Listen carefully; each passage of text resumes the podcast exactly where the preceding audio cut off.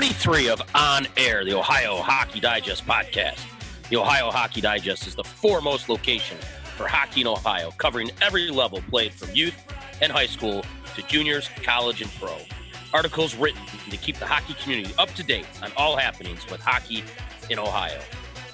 My name is Tim Sullivan. I'm joined, as always, by Jason Lewandowski and Dan Humphrey. He's back. Welcome back, Dan. Internet Dan is back. With On Air, we are bringing you fresh content and adding voices, names, and faces to interesting people making the Ohio hockey community better. This episode of the Ohio Hockey Digest On Air podcast is brought to you by Boom Boom Tuck, exclusive lifestyle brand. Down with the president and head coach of the U18 for Team Ohio, Mr. Patrick Metzger.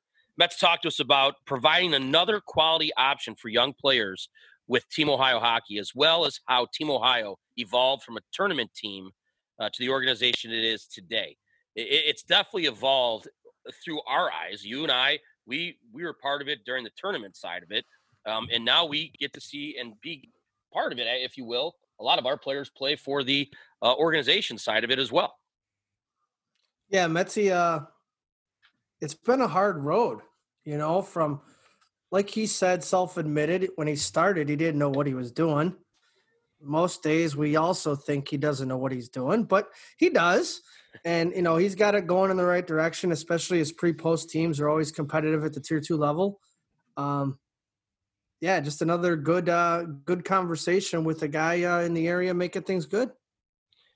Yeah, and his team went this weekend. I believe they went three and one this weekend. Not a bad uh, uh, weekend for them. I know one of his players um, did the old Michigan wraparound yesterday. Yeah, I uh, saw that. Did online. you see that on the on the uh, interweb? Yes, I did. So did the old Michigan wraparound. The old um, lacrosse um, goal, huh? Yeah, yeah. I don't know that that that'll either make a, a coach laugh or make a coach uh, just like red face and crazy. Yeah. yeah.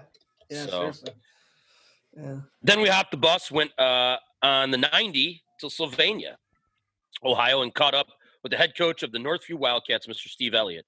Coach Elliott talked to us about the history, tradition, and culture of Northview hockey, and also shared his views on the possibility of two divisions in high school hockey, creating better competitive balance and growing the game. You know, talking to Coach Elliott, as we've done many times before, Jay, and, and not in a podcast setting or any just in a any setting we talk to him, you really you really get to appreciate the passion he has for Northview and Northview hockey um, spending 20 plus years in, in the organization. Um, and then not only that, but but then talking about how you keep the Northview style over that many years, which he and many other coaches have done. But it's impressive, as we talked about last week. Yeah, he uh, he's been there for over 20, and he's been a key cog in the wheel of keeping the culture the same as it's been since 1978. I mean, they they started it right. They continue to build it right. The, the the the team dynamic, the style of play does not change. You know what you're in for when you're going to play them, and and and to hear his you know his delivery is so laid back. And like I, we made a joke last week that this that last week when we spoke with him was was the calmest we've ever seen him. You can hear it even in his calm demeanor. You can still hear the passion he has for Northview hockey, for Toledo hockey, for every single one of his players. Even when he talked about how there are hockey players in his building that don't necessarily play for the school, he still supports them and, and gives them the, the respect and, and the help that he would he would provide for any of his actual players, if you will. Right. And right. uh very it was passionate. fun to talk. Yeah, yeah, very passionate. Definitely. Yeah, very passionate. It was fun to talk to him.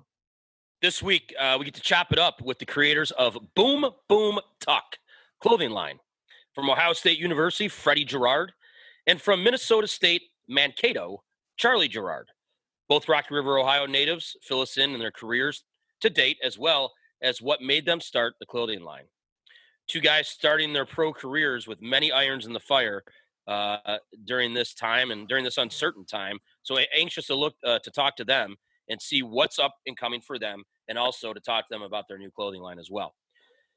Then we are honored to sit down with a finalist for the Willie O'Ree Community Hero Award.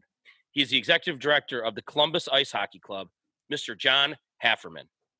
Jay, I got to be honest with you. When you when you see these different awards that go through, whether it's locally, statewide, or in this case, worldwide with the NHL, you look at a guy like uh, John Haferman, uh, who was a finalist for the Willie O'Ree Community Hero Award. Uh, I, I am just so excited to talk to him and talk to him about what he's what he has been doing, what he's doing uh, with this uh, community, and how he's getting more people involved. You know, when when in, in doing the research for him, one of the things that that we read was that he started out helping 10 to say 15 20 kids. Now on average he has a hand in helping 5000 kids a year. 5000 kids a year that's amazing It's it's, un, And- it's and it- unheard of. and helping grow the game and exposing uh, those that may not have the opportunity to the game, to hockey, to the society of it, to the cultures of it. and and through the program, we've had great interviews uh, in the 23 that we've done or 22 that we've done. This one's going to move to the top of the list just based on John himself. Absolutely. Well, we've been advertising these guests for a couple w- weeks now, and thankfully, see if Danny had his internet connection stabilized. Danny, are you there? Um, I, I'm here, but it keeps jumping in and out. So, I'm trying to figure out what the hell's going on here. As What as- is as- hey, as long as that red button's still on, Yeah. I'm good. what is going on over at the Hump Dog's house, man? So, we um, when we got ready to move, I call my uh my lovely cable and internet provider AT&T Direct TV and say I just need to transfer my service from one address to the next. There's how well it's going, folks. Yep. Hey, hey, hey, hey! Say it again because your AT and T Direct TV provider is on you. Go ahead. Man. No, no free ads there. For No. sure. None. Um, None. No, so when we moved, I called them and we were just going to move our transfer our service from one address to the next. Dude, it keeps freezing. Oh, that got me good. this is good. This is amazing. The tech guy has no tech, Jay. oh my lord!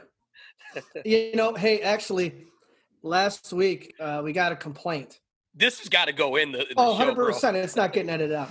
We had a complaint last week from our head tech guy saying that no, he did not cut his internet connection chainsaw. You might be looking the rabbit or the Are mice you eating through the wires. uh, what's he typing? What he wants to say to Yeah, us? now it's going to come through in a text or something Uh, that says "Shut up, guys." yeah. So anyway, Uh, how was your well? While he's well, whatever he's doing, how was your week? Well, uh, my week's uh, very uneventful, Okay. um, as you can say. Um, the uh, the virus has hit the Sullivan house. Uh, my oldest volleyball at a local high school. Uh, her and a couple of her teammates uh, tested positive for the COVID, so we have been on a 14 day uh, quarantine. Uh, but I will have to say that um, none of us uh, feel feel bad. I mean, no simp for the other three of us, but uh, you know she's recovered nicely. She feels perfectly fine today. We're in day what day nine or whatever right now. So um, so just kind of uh, of doing some work from from home here. Uh, I, I've it seems like I've learned how to use Zoom more in the past. I think like everybody else, past six months. But I'm excited to get back uh, out of the house. I actually um, am looking forward to getting out of my development for some time. So yeah, that's it. That's about it. But but the good thing though, Jay, is that everybody, my daughter, including her teammates that um, contracted the, the the virus, everyone's healthy, everyone's good. Um, can't say that for uh, you know a lot of people in our country or our world, but you know for them, they feel really good and, and they're going to get back to school on Friday. So, That's good news. yeah, um, you know, I, I, I, I was thinking a lot about. Uh, I had some, I have a lot of time here, Jay, to to really think, and uh, you know, I was thinking about some of our, you know, you and I have been doing this hockey thing. You know, we talk about hockey all the time. We've been doing this hockey thing for as coaches for over 20 years now, and some of the some of the things that that we have seen in the in and out of the ranks are just you know make make me laugh and just crack me up when I'm sitting in quarantine for 14 days. So Uh huh. you know, but uh, I mean, some of the trips we've taken. Remember that we had. Remember the bus driver we had who was uh, straight off the boat from Poland, Oh yeah. and uh, Bart? He, he, Bart, yeah, Bart was a great guy. Still is a great guy.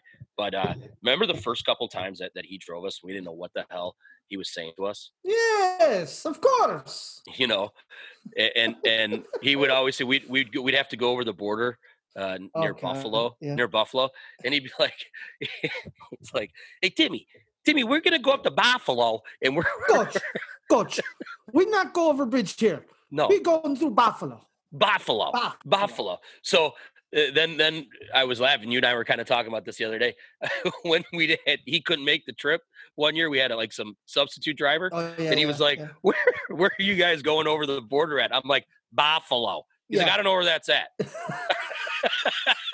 and, and I, I think you said, no, no, no. You take the 90 and you go up into New York and you go to Buffalo. Buffalo. And he goes, You mean Buffalo? We're like, Yeah, Buffalo. yeah. that, Yeah. that was also that was also the first one of the first trips. I asked Bart. I said, "Hey Bart, do you know where we could take the kids to get something to eat? You know, we're trying to feed twenty plus high school guys." And he's like, "Oh yes, yes, yes, Tim, Coach. Uh, there's a happy buffet right over there."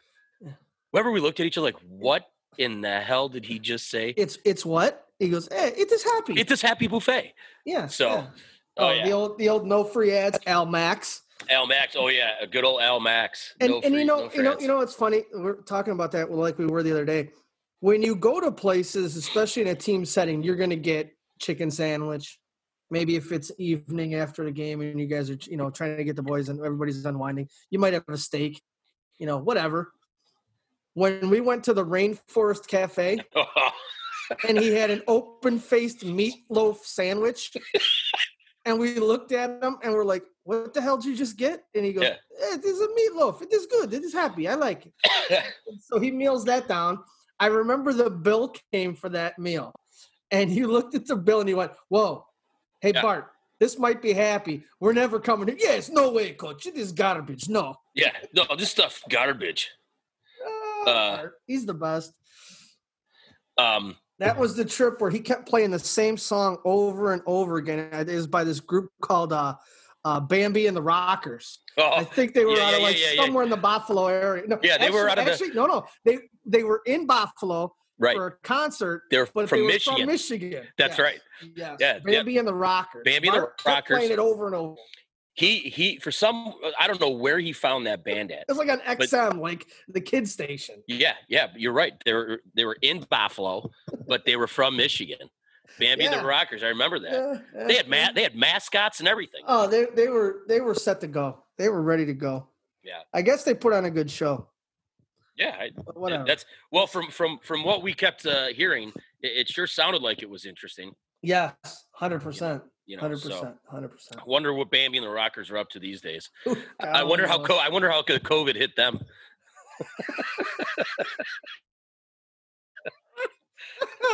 Oh God. So, Uh, it was going on. nothing, you know, man. It's you know status quo, trying to stay safe, and uh, still fortunate to be able to go on the ice once a week, and and uh, that's it. I mean, nothing. Getting excited that we're getting closer. The weather's been cooler the last couple days. I know we'll probably have one more ninety degree day, and it'll send my uh, sinuses through the roof and make me feel like my head's going to explode. But um, just excited, man. I mean, I, I enjoy the fall time because I know we're getting closer. Things start to ramp up. Things a little more intense. I know that the students have been in school. Things seem to be going well.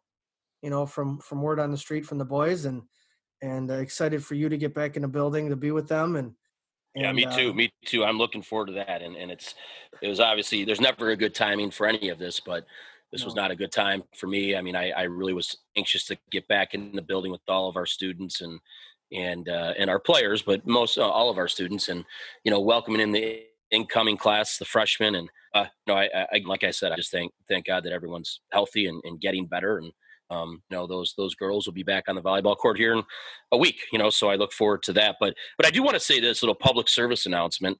Um, and and those those of you out there that are listening that have uh, had either yourself or a loved one or a friend or anybody that you know that that is uh, contracted uh, COVID nineteen, it, it, it's not the plague. People, it's not the plague. Uh, I, I I love my neighborhood, and, and we have some really great neighbors, and they've dropped off. We got more food and, and stuff that, that they've dropped off on the front porch and everything. But y- y- you almost feel like people look at you and like, oh my gosh, that's the house that has the COVID. Well, oh my gosh. Th- think about this. All right, so when when your daughter contracted it, caught it, however you want to word it, yeah, whatever. same damn thing. Well, she has it or had it anyway. You had to tell people. Well, it's the, first, it's the right thing to do. hundred percent, hundred percent. First thing that happened when you had to tell people, how did you feel? Did you yeah. feel? Did you um, initially feel like, oh, geez, I this is gonna be an awkward conversation? Yeah. Why? Exactly. Like, like, look, look, look, look. Do you want to be home? No. Did you? Does your daughter want to be sick? No. Do these people want to contract this? No. It happens. It. We take care of others by then saying, "Hey, look, letting you know this happened. Blah blah blah. Just want to make you aware of it. Thank you so much. We move on. Yeah. End of story. Yeah. So it just just a little public uh, service announcement. Like if if you know somebody that has it, but don't don't deem them to have the plague because it's not it, it you know if people do it the right way like you know i, I give my oldest credit because you know she, when she comes out of her room to go to the bathroom she has a and she has she has the bathroom that's set for herself and her bedroom she's been like this for nine days mm-hmm. nine days right i would go freaking crazy oh yeah you know i, I tell you what she has a, a close friend here in the neighborhood and and the and the close friend comes and sits on my front lawn in her chair on her because she goes to school remotely. Now my oldest one has to go remotely now, obviously, but during their lunch period, she comes over and sits on the grass and they talk to each other through the window. Yeah, that's cool. I mean, it's pretty cool. You know what I mean? It's cool. I, so, I actually, I actually thought you were going to say when she comes out of her room to go to the bathroom, the rest of the house runs away and scatters. no, no. Well, we, I mean, we started doing that. You know, the first couple days was just, like I just, well, I meant to mess with her. Yeah, yeah, yeah. No, but the first couple days, I just wanted to make sure she was okay and, and everything. But now, yeah. look at those as people who contract it, like they got the plague. I'm running around doing the same thing to my oh, daughter. Yeah, but you know, we, us, us as dads, we're allowed to do yes, that. Yes, hundred percent. Hey, another another quick uh, uh, story as I, I joggled my mind. Um, our first trip with that with Bart, the bus driver. Yep we uh-huh. go into it. we go into a turn. Remember this, Jay? We go into a tournament, and for our listeners, you guys, you guys are gonna love this.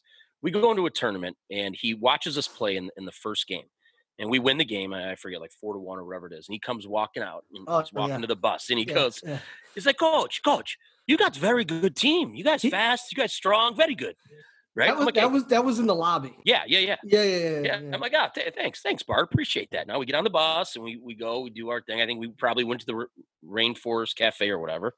Well, the next morning we we go to to the rink and we play and we lose two to one in a, in a nail biter. And got to be honest with you, you lose two to one. I, we were up in uh, Ontario somewhere. We lose two to one. I thought we played pretty well, especially against that competition. We just didn't get the breaks. Yeah. No, no, and I remember it was a late goal. It was like a, a, yeah. a late third period goal. Yeah. And uh, Jay, remember this? We come walking out. I he was at, he was waiting outside the locker room. The bus driver was outside the locker room door. I had the med kit. Our med kit was on wheels. Yeah. So I'm I'm pulling the med kit, and I come walking out of the like the tunnel area where the locker room was, and Bart, the bus driver, goes, "Terrible, absolutely terrible. You guys stink today. Guys look like garbage." I'm like, Bart, get on the bus. Like I and I told him, remember this? I go, Bart, I've been yelled at by parents, administrators, referees, other coaches. It doesn't matter. I mean, I've never been yelled at by the bus driver. Just add this to the list. Well, the funny part was when we got on a bus and we start driving and we get like a block away from the rink and he shuts the air brakes down, turns the bus off, gets on the microphone, and he get, he says, you play like garbage. Get off my bus. Get off the bus. We're like, what? He's throwing us off the bus because yeah. we, we didn't win.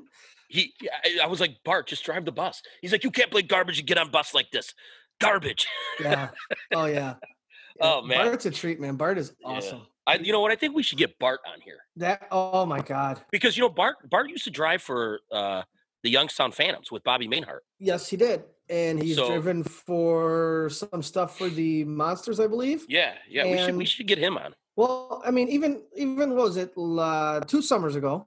No, last two summer. Well, counting this one, so last summer, Bart spent his uh his summer months in Alaska. Right, he would drive the the Yeah, he- buses from he the. got he worked up enough time off that he took. I think was it two months or so, maybe two three months off, and he went to Alaska and lived out of his camper. And he was driving a tour bus for cruise line people um, through Alaska. And the stories he would tell was, I mean, Bart tells a great story. End of story. I mean, he's just a good person that tells great stories. If we could get him to tell some of those stories and the hockey stories, oh, you know, how, how about that bus trip, the wrestling team, that goes to Florida, and they and they spend Yeah. a week in Key West. 10 days. Yeah, ten days in Key West after a wrestling tournament. Yeah. Bart's Bart's he would be a good guest. He'd be fun. Absolutely.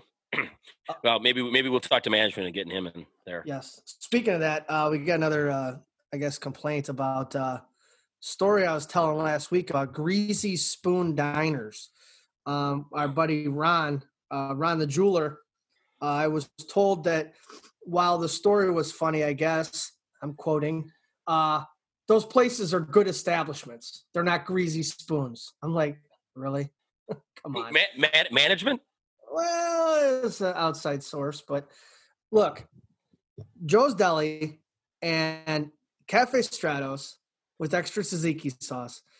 They're phenomenal. They cook phenomenal. Their- the, the food is impeccable. I don't think you ever said anything wrong about it. no, me neither. But I got a text that said, "Why are you calling them greasy spoons? They're they're they're good places." I'm like, it's just a it's just a uh, I don't know. It's a saying. It's not real. I mean, everything's clean in these places. The food is excellent. And just because Ron the jeweler's running around him doesn't mean it's a bad spot. I mean, he drinks Senko. He can't be all that bad, right? There's a guy who makes millions of dollars on TV that calls it driver dri- or drive-ins, diners, and, dives. Yeah, dives. So Like, I mean, well, anyhow, I, I I I didn't I didn't take that as you you were going against the uh, no, the gre- no. greasy spoons because I'll tell you what, they're pretty good. They're pretty Some good. of the best food you can have. Absolutely. Look who's back, our guy, Mr. Internet. Hey, Mister Mister Internet, there he is. He's back. Internet Dan. We got we got DYI with Danny, Internet Danny now. Uh, well, hey Jay, fall weather is here. Temperatures are cooling off. It's been real nice outside. Let's sit down to a nice crackling fire and skim through the digest to see what's making the news in the world of hockey today. There is no better way to get your company's message across to the hockey fans in and around the state of Ohio than advertising on Ohio Hockey Digest and the On Air podcast. You can connect your company or product with customers and support hockey in Ohio at the same time.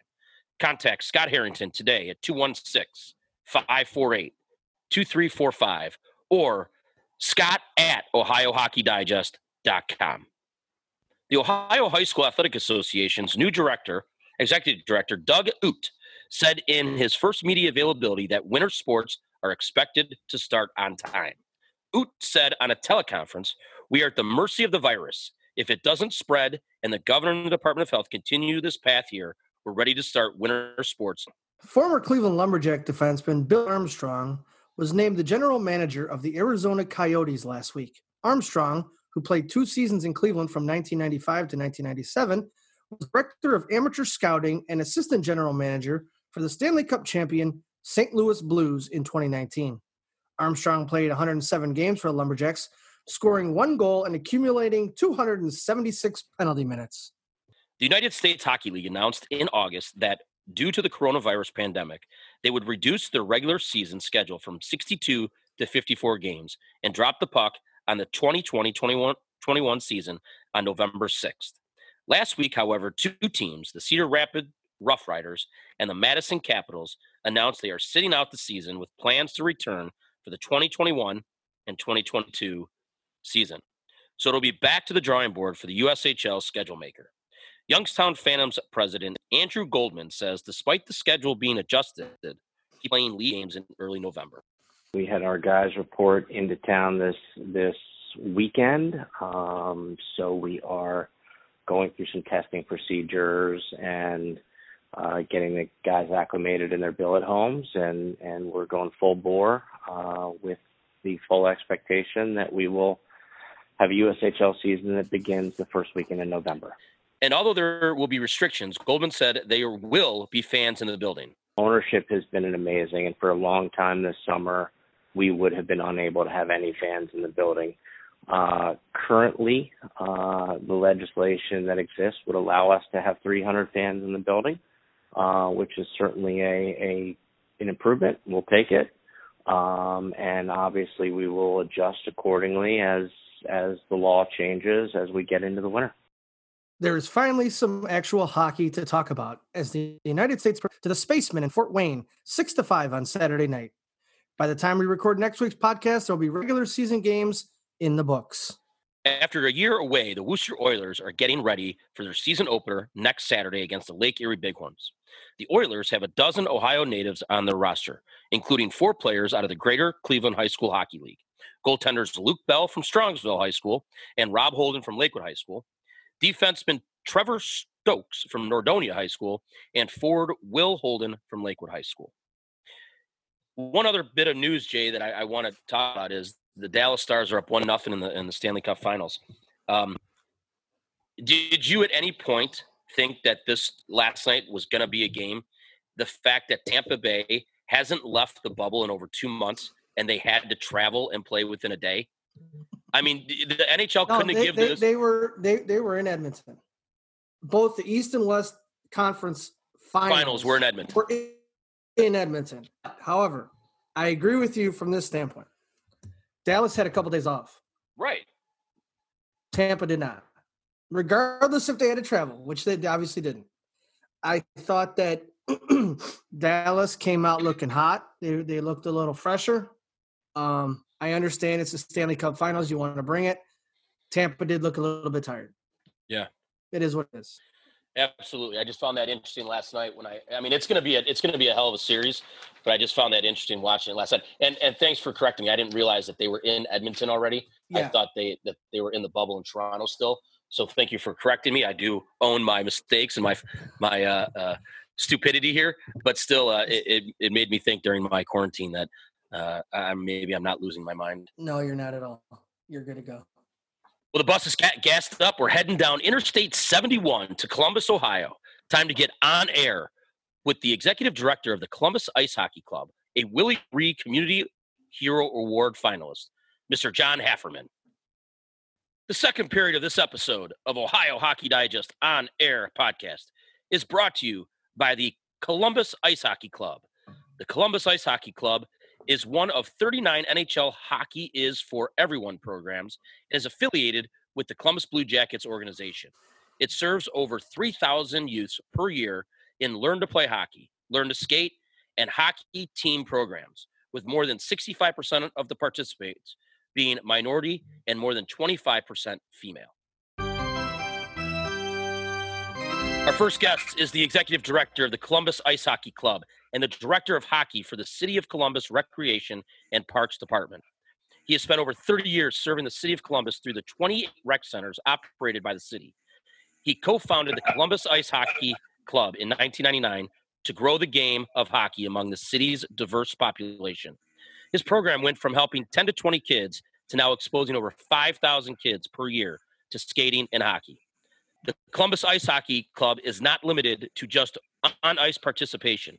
Under his guidance, the club also offers conditioning, academic support, violence prevention, and community service, job creation opportunities, and impressive 2020 finalists for the Willie O'Ree Community Hero Award. Please welcome on air Mr. John Haferman. Welcome, John. Uh, thanks for having me. Very impressive uh, resume there, John. And, and um, first of all, congratulations on your nomination for the Willie O'Ree Award. Uh, after doing a lot of research uh, about your involvement in hockey, very well deserved as well. Yeah, it was uh, quite an honor to be uh, nominated, and uh, been friends with Willie O'Ree for about 20 plus years. So it's uh, it was very exciting uh, to be able to, you know, have this award uh, nomination and see what we could do with it. Right. So, John, how did you get started in hockey? Can you talk to our listeners about your start in the game? Uh, I was born in Canada, Lethbridge, Alberta. So it kind of comes natural up there. By the time I was three, I was skating and buzzing around a backyard rink, and uh, I played most of my hockey in Winnipeg. Uh, moved to the States, so about 1960, he moved up to Canada. That's when I was born. We stayed there till 1977. And then my senior year, we moved down to Bay City, Michigan. And I've been in the States ever since. So, John, what was the driving force that made you start the Columbus Ice Hockey Club? Uh, so I was working Columbus Recreation Park since 1984, full time since 1989. Um, we were running basketball, pretty much all the sports. I was the like the athletic director for the Barnett Recreation Center. Um, one of the things I like to do is introduce kids to new uh, new activities, not just roll basketball out and everything. So we actually started a youth golf program. We started a ski club, and obviously playing hockey when I was growing up, I wanted to start that. There was a set of street hockey uh, sticks, so we started playing floor hockey and I don't know about uh, jackets even got here. So once the uh, jacket came, somebody actually asked me, well, you know, why are you doing this? It's an unfair thing to teach a black kid how to play hockey. And I'm like, well, that just didn't sound, it didn't sit right with me. Right. No. To me, it's about providing opportunities. So if we could provide an opportunity, who knows where it'll go. So if somebody tells me I can't do something, that's usually the best way to get me to get motivated. Right. Well, as we mentioned in, in your intro, you were nominated and a finalist for the NHL's Willie O'Ree uh, Community Hero Award. Um, can you tell our listeners that may not know what that award is? Uh, what's the award and, and how have the last few months been for you? Uh, it's been a little bit crazy. So, uh, it is uh, named after Willie O'Ree, who was the uh, pioneer or the uh, Jackie Robinson of the NHL. Broke the color barrier in 1958. Um, and he started as the ambassador for what used to be the NHL and uh, started programs to diversify hockey back in 1998. And our program started in 99. The gentleman who started it with me, Jeff Christian, um, actually got to meet Willie before I did and was kind of the catalyst for getting this all going. I had a group of kids from uh, Barnett Recreation Center. He had some kids from what used to be the PAL Police Athletic League and he had three or four kids doing that, and we had on any given night 10 to 10 to 15 kids coming with our group and so we uh, started this whole little thing you know because of the meeting that he had with uh, willie o'ree so it was a you know the best way that we knew how to start it but the community hero award was named for him three years ago i think as the nhl was kind of figuring out what they needed to do they uh, started to do some things to help honor Willie. Like to me, it's really unusual that the Jackie Robinson of the NHL does not get a better kind of a big go. Like to me, they should be his number retired. There'd be yeah, absolutely. The accolades that he doesn't get. Yeah, there's there's there's was I mean it, it's starting to now, but there was really no big notoriety for Mr. O'Ree uh, for what he did. Yeah, for about 20 some years, it seemed like. Yeah, right. He retired in 1980. You know, it took him all the way to 1997, I think, before when they actually decided to start that. Bryant McBride's the one who uh, got that whole thing started. So, how does uh, in in your conversation with Mr. O, conversations with Mr. O'Ree, what I guess what are his feelings about what you've been able to do in Columbus? So he's kind of the one who helped inspire us to do what we do. So when we would bring him in, the very first time we brought him in, it was a gentleman from the Blue Jackets, Joel Sigmund, and we took him to some school visits and he came out to see our program. And what he, how he talks with the kids and engages the kids, you can tell his enthusiasm. And you know, most kids know whether you want to be there or not. And he always got their attention. He held their attention and it was uh, just the way he would do that that kind of inspired us to go well this guy really is passionate about this and it kind of gave like for me it was always about providing opportunities but you know and it's the inclusion piece is amazing because when you talk about inclusion it's making somebody feel like they want to be there right like they want they're a part of something you come into some places and they say, "Oh, this is a, an inclusive place," but nobody makes them feel comfortable. In fact, they make people feel uncomfortable. Right. To me, Willie always put people at ease. He's probably one of the best people I've ever met in my life, and that's you know kind of to me it's it was an easy thing to be able to follow him and help him grow our, our program. And he came into Columbus probably 15 to 20 times at least over the last 20 years. And it's just always an inspiring thing. I get to take him to the schools, see him interact every single time he's here, be with the kids. He doesn't really care about the adults as Yeah. much as interact with the kids. Can, hey, can you can you tell us a little bit about the Columbus Ice Hockey Club, the to the pros program that you guys have? it's actually we we call it our elite skater academy. It's kind of been every single year we develop something like we take every year and we um, figure out what worked and what didn't work. And then we either keep it or or we add to it or we add something somebody an opportunity to do something. What are what is the real reason you're doing it for? Like is there a way for them to advance? There's always got to be a way to get to the next level and there was really no way for an inner city kid to get to that next level unless there was certain um, things that were provided. So, like you look at the AAA program just here in Columbus or anywhere, it's so expensive, it's almost impossible. So, it's not just how much it costs, but it's the time and effort that you have to put into it.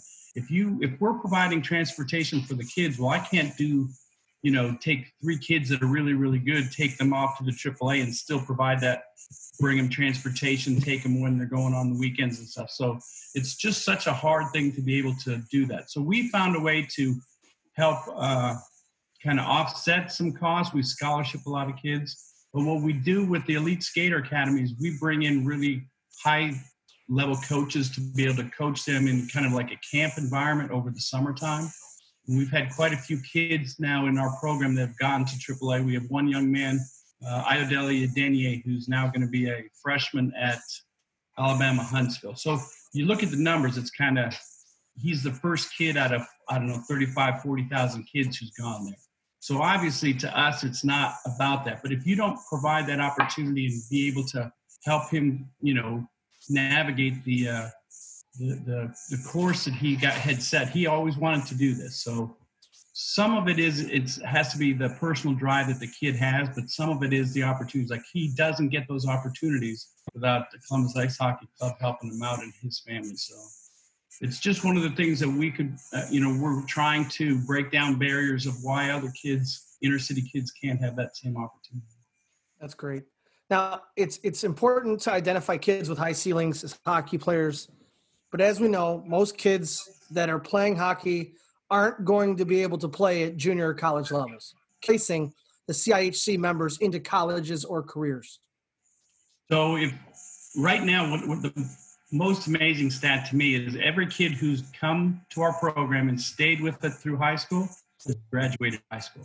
That's awesome. Quite a lot of these kids have gone on to college, and we've had two uh, Thurgood Marshall Scholarship winners. We've had one of the uh, Columbus um, high school hockey one. So Akeem Adaziji just actually graduated from Allegheny College. He was uh, one of those uh, young men. And to me, it's education is the piece, right? It's kind of like you can give a kid a fish or you can teach a kid to fish, and then one of them helps him for the rest of his life. Right. So for us, it's about how in the world are we going to keep this kid being fed if we just offer them the food and then that's it. So for us, it's the educational piece. Um, I know I can is actually run through uh, Columbus City Schools, and it's about making sure they understand that the onus is on them to do the work, but we can provide as much help as they need to be able to, uh, you know, get through the uh, schooling side of it.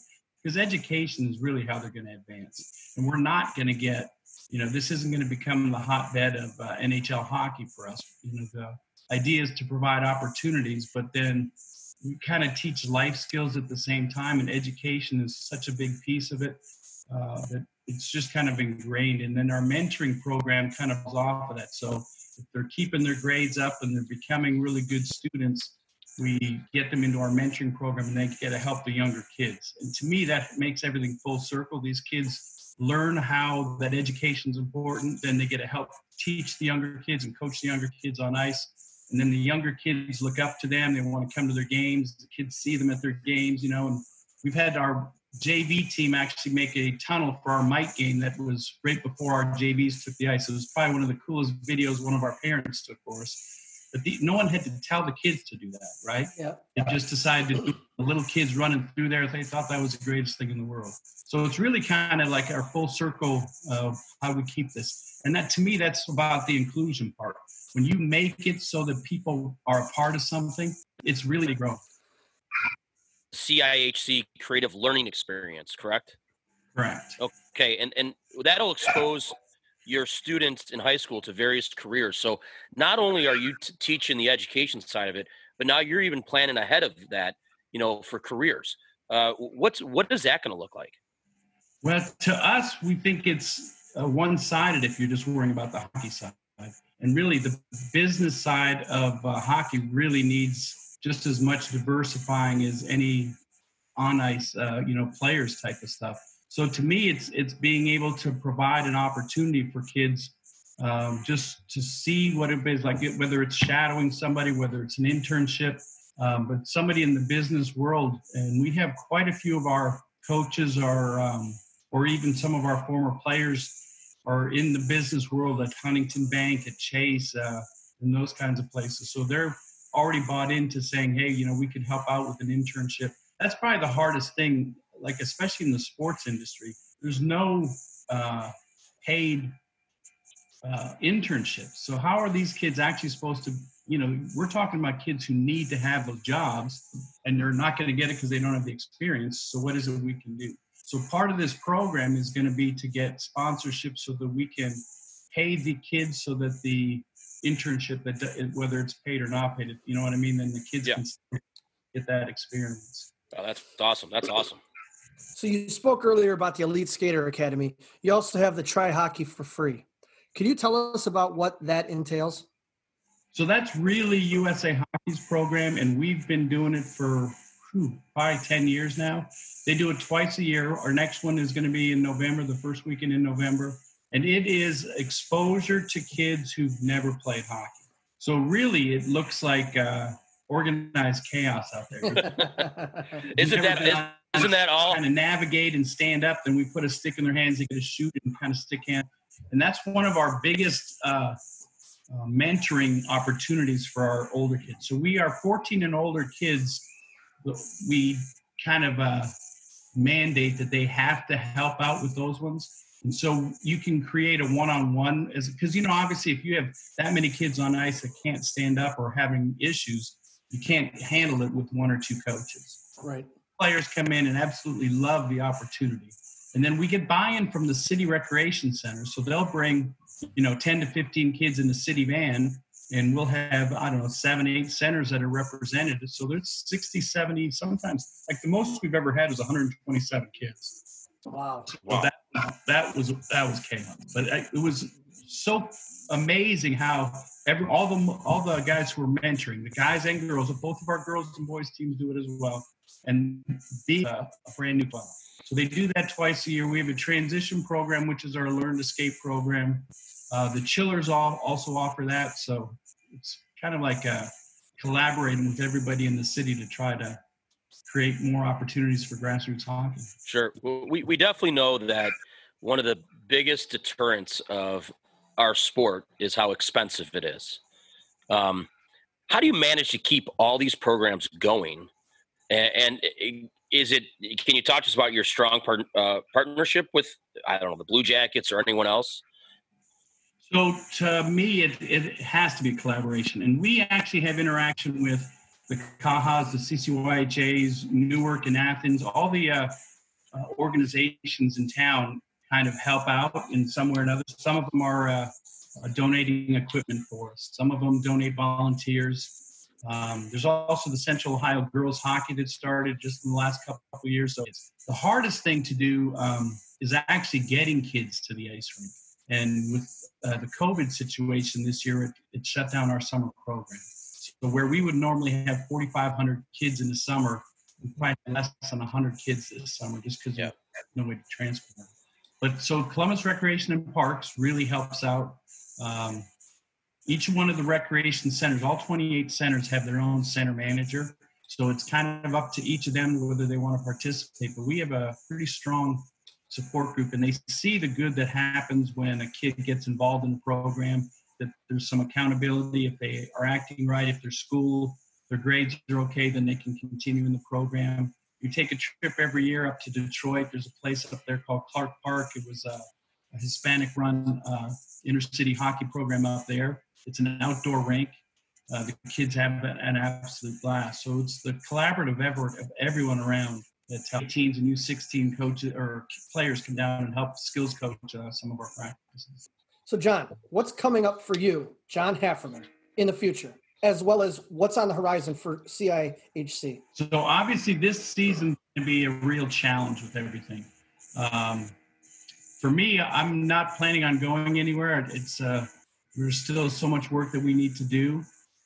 Uh, I did just turn 60, so I know I'm not going to be here forever. I think one of the things on the horizon for us is to try to make sure we have a succession plan. So, and I know you had Mike Watson on here before, so he's as our president.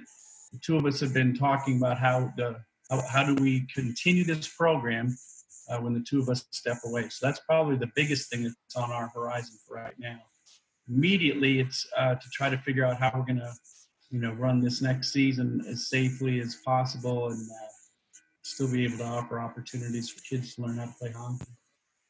Well, with all the uh, accolades that came with the uh, Willie O'Ree Award, um, have you had a chance to decompress from all your newfound notoriety?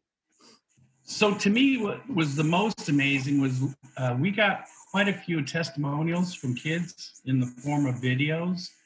I would have never found out about some of these kids. Like when the kid's in your program, they're in your program, and then all of a sudden they leave and they're off and doing their own thing, and you never see them again. Uh, we've been doing this for 22 years, so I now have kids bringing me their kids. So we do occasionally see them, but some of the uh, testimonials were like it got real dusty in uh, in our house when I was looking at some of them. So uh, it's just amazing to hear those things about how you impact somebody's life. You always assume that you do, but you don't always get to hear about it. And, and uh, so to me, that was that was probably a greater thing for me to see than even if I had won the award. So right. I really, Willie called me the night that they announced it. And I told him, I said, you know, Willie, I'd much rather have your friendship, be able to call you whenever I can, than to have a, a little trophy sitting somewhere with my name on it. So to me, it was the, probably the best thing about becoming a finalist was how many kids were giving testimonials and wanted uh, wanted me to win. So that was pretty cool. That's cool. Well, that that's cool. Well, John, we, we can't thank you enough for, from spending your time away from window installing uh, to, to, to join us here. Um, once again, uh, from Digest, uh, we congratulate you not only on the nomination for the Willie O'Ree Award, but for all that you've done for all those kids over the years uh, in, in, in Columbus and, and elsewhere. So we thank you for that, and hopefully uh, people can take that inspiration and jump on that train that, that you've got moving and do the same thing as well. So again, congratulations uh, on the nomination, and but most importantly, congratulations on, on the work that you've done for all those kids. Well, Tim and Jason, thank you so much for having me. Uh, this was actually a, a, pleasure, and I was glad to do it. And uh, we'll just keep that train running, see what we can do. Sounds good. All right, John, take care. Thanks again. See you, gentlemen. Back home to Cleveland, pulling into Rocky River, Ohio, and our next guests from Ohio State University, Freddie Gerard, and from Minnesota State Mankato, Charlie Gerard. Our next guests are a brother tandem from Rocky River, Ohio. They both started in the Cleveland Barons organization before embarking on their junior careers. Freddie started his junior career with the Boston Junior Bandits and the Eastern Buckeyes. He was a four time Ohio State Scholar athlete and a three time All Big Ten academic member. He signed a pro contract with the Idaho Steelheads at the conclusion of his college campaign. He is one half of the Boom Boom Tuck clothing line. Charlie went on from the Cleveland Barons to the Ohio Blue Jackets before heading to the Madison Capitals of the USHL. He spent time with the Madison Capitals, Fargo Force, and the Muskegon Lumberjacks in the USHL. He then went on to a four year career at Minnesota State Mankato of the WCHA.